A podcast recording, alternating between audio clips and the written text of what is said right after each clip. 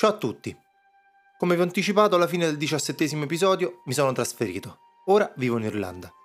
Per questo non ho potuto né registrare né editare gli episodi. In ogni caso, ora dovrei aver trovato un po' di stabilità e con la stabilità tornerà la continuità.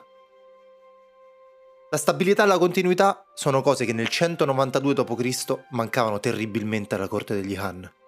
Nell'ultimo episodio, infatti, il tiranno Don Juo era finalmente caduto vittima della congiura ordita da Wang Yun, il ministro dell'interno.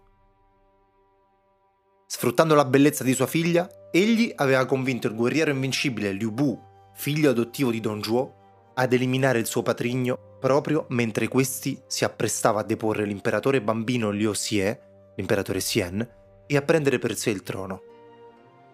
Con Don Juo fuori dalla scena, presto qualcuno avrebbe dovuto colmare il vuoto di potere. Benvenuti al diciottesimo episodio del romanzo dei tre regni.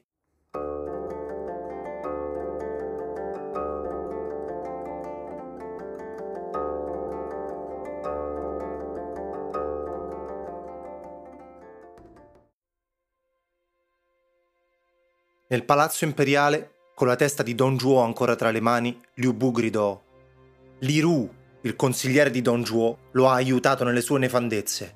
Chi mi porterà la sua testa? Li Su si offrì immediatamente volontario, ma non fece neanche in tempo ad organizzare un gruppo di guardie che all'ingresso del palazzo si presentarono i servi della casa di Li Ru, che lo avevano legato per consegnarlo ai nuovi padroni del palazzo. Il ministro dell'interno Wang Yun ordinò che Li Ru venisse immediatamente giustiziato, mentre il corpo di Don Juo fu trasportato nella piazza al centro della città e dato alle fiamme. Il tiranno era talmente grasso che il suo cadavere bruciò per ore e ore. Il ministro Wang Yun poi comandò a Liu Bu, Li Su e Huang Fu Song, un comandante che ricorderete dalla ribellione dei Turbanti Gialli, spero, di condurre 50.000 uomini verso il palazzo privato di Don Juo fuori città e requisirne tutte le proprietà. Sentendo che il loro padrone era morto e che Liu Bu stava arrivando con un esercito, i quattro generali di Don Zhuo, ovvero Li Jue, Guo Si, Fan Chou e Jiang Ji, radunarono le poche migliaia di soldati al loro comando e fuggirono ad ovest. Arrivato al palazzo Mei Wu, Liu Bu prese immediatamente Diao Chan per sé, mentre Huang Fu Song liberò tutti quei giovani e quelle ragazze rapite e sottratte alle famiglie di Chang'an per servire il tiranno. Non solo, tutta la famiglia di Don Juo, compreso suo fratello Don Min, suo nipote e la sua anziana madre vennero giustiziati, mentre i soldati requisirono centinaia di migliaia di pezzi d'oro, milioni di monete d'argento, sete preziose, gioielli e interi depositi di grano e altri cibi.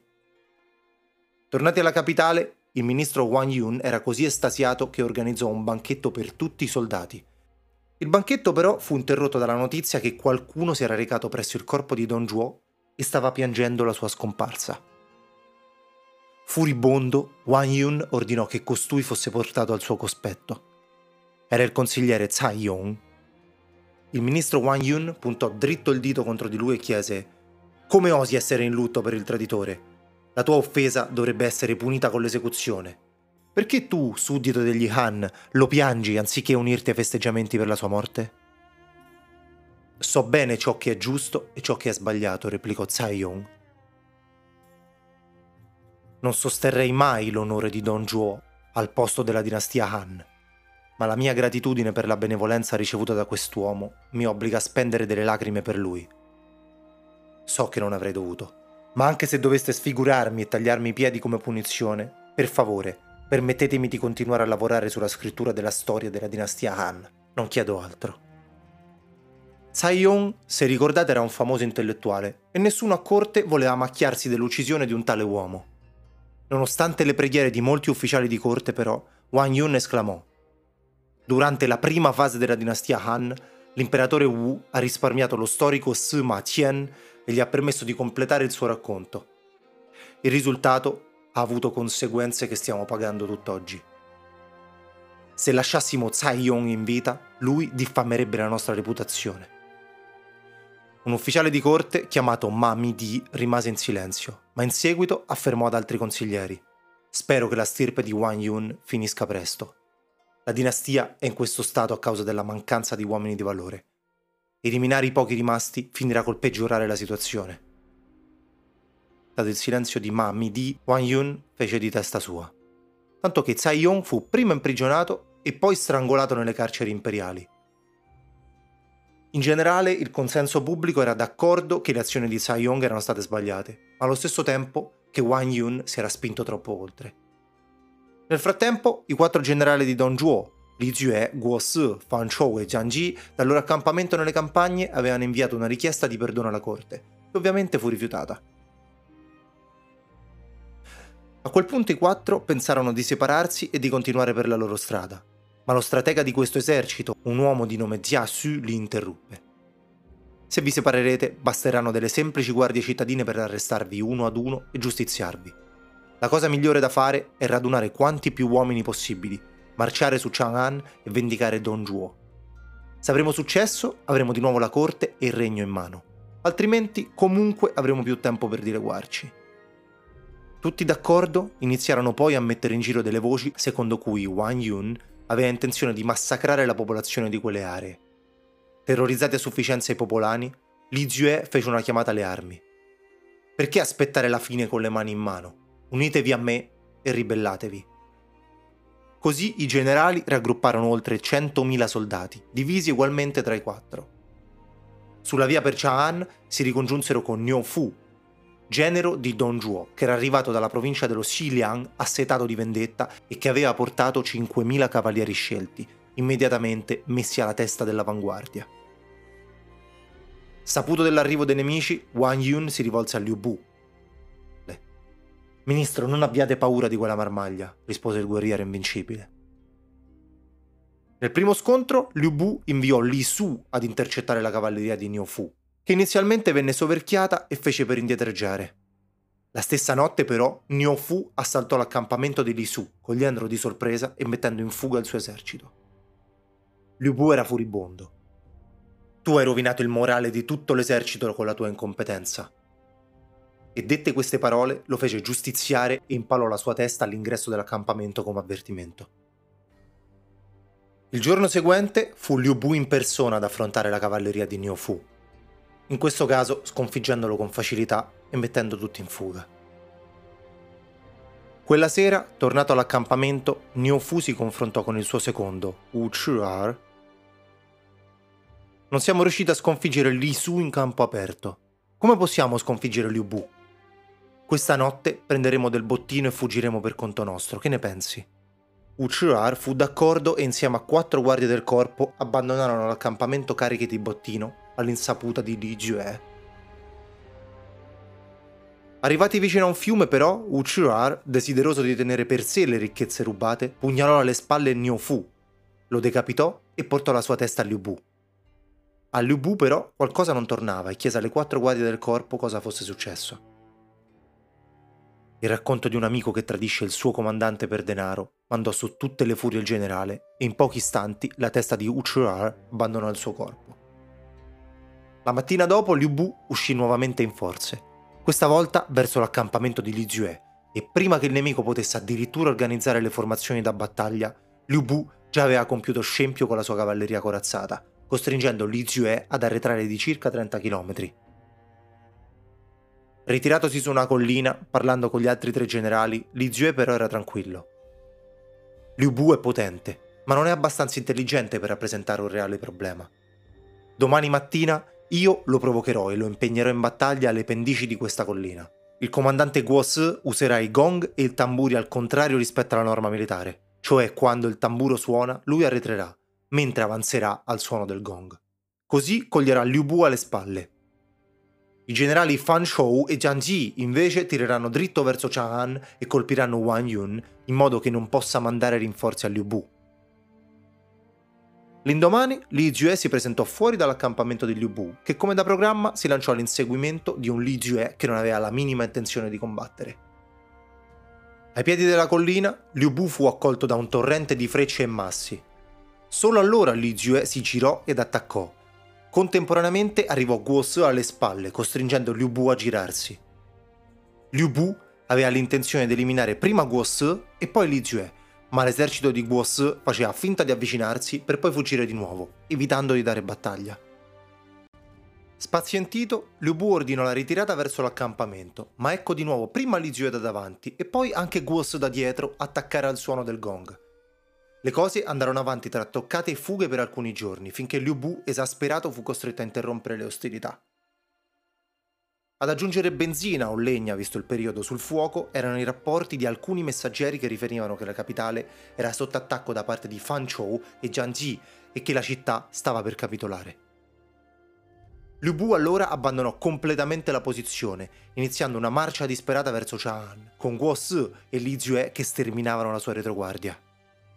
Salito sulle mura della città, Liu Bu vide che un mare di soldati nemici la circondava e che i difensori erano ormai allo stremo. Demoralizzati e spaventati dal carattere irascibile del guerriero, anche i soldati al servizio di Liu Bu iniziarono a disertare. Il guerriero invincibile era praticamente solo e disperato. Come se non bastasse, qualche giorno dopo, due sottoposti di Don Juo rimasti nascosti nella capitale, di nome Li Meng e Wang Fang, aprirono in segreto le porte della città, facendo penetrare le truppe dei quattro generali. Liu Bu combatté fino allo stremo delle forze, ma la fine era vicina. Radunati un centinaio di cavalieri per fuggire, Liu Bu si rivolse a Wang Yun. Vieni con me prima della disfatta. Io ho il compito di ripristinare i sacri templi della dinastia. Non posso fuggire. Se fallirò, la mia morte sarà giusta. Ma porta questo messaggio a tutti i signori che incontrerai. Tenete le sorti della dinastia Han al primo posto nei vostri pensieri. Wang Yun quindi era deciso a non abbandonare Chang'an, mentre Liu Bu usciva al galoppo dalle mura, diretto verso le terre di Yuanshu, li Zue e Guos sguinzagliarono i loro soldati al saccheggio libero e indiscriminato. Molti comandanti imperiali fedeli all'imperatore morirono nella difesa della città. I superstiti montarono l'ultima resistenza al palazzo imperiale, mentre alcuni consiglieri pregarono l'imperatore di apparire pubblicamente e di calmare la situazione.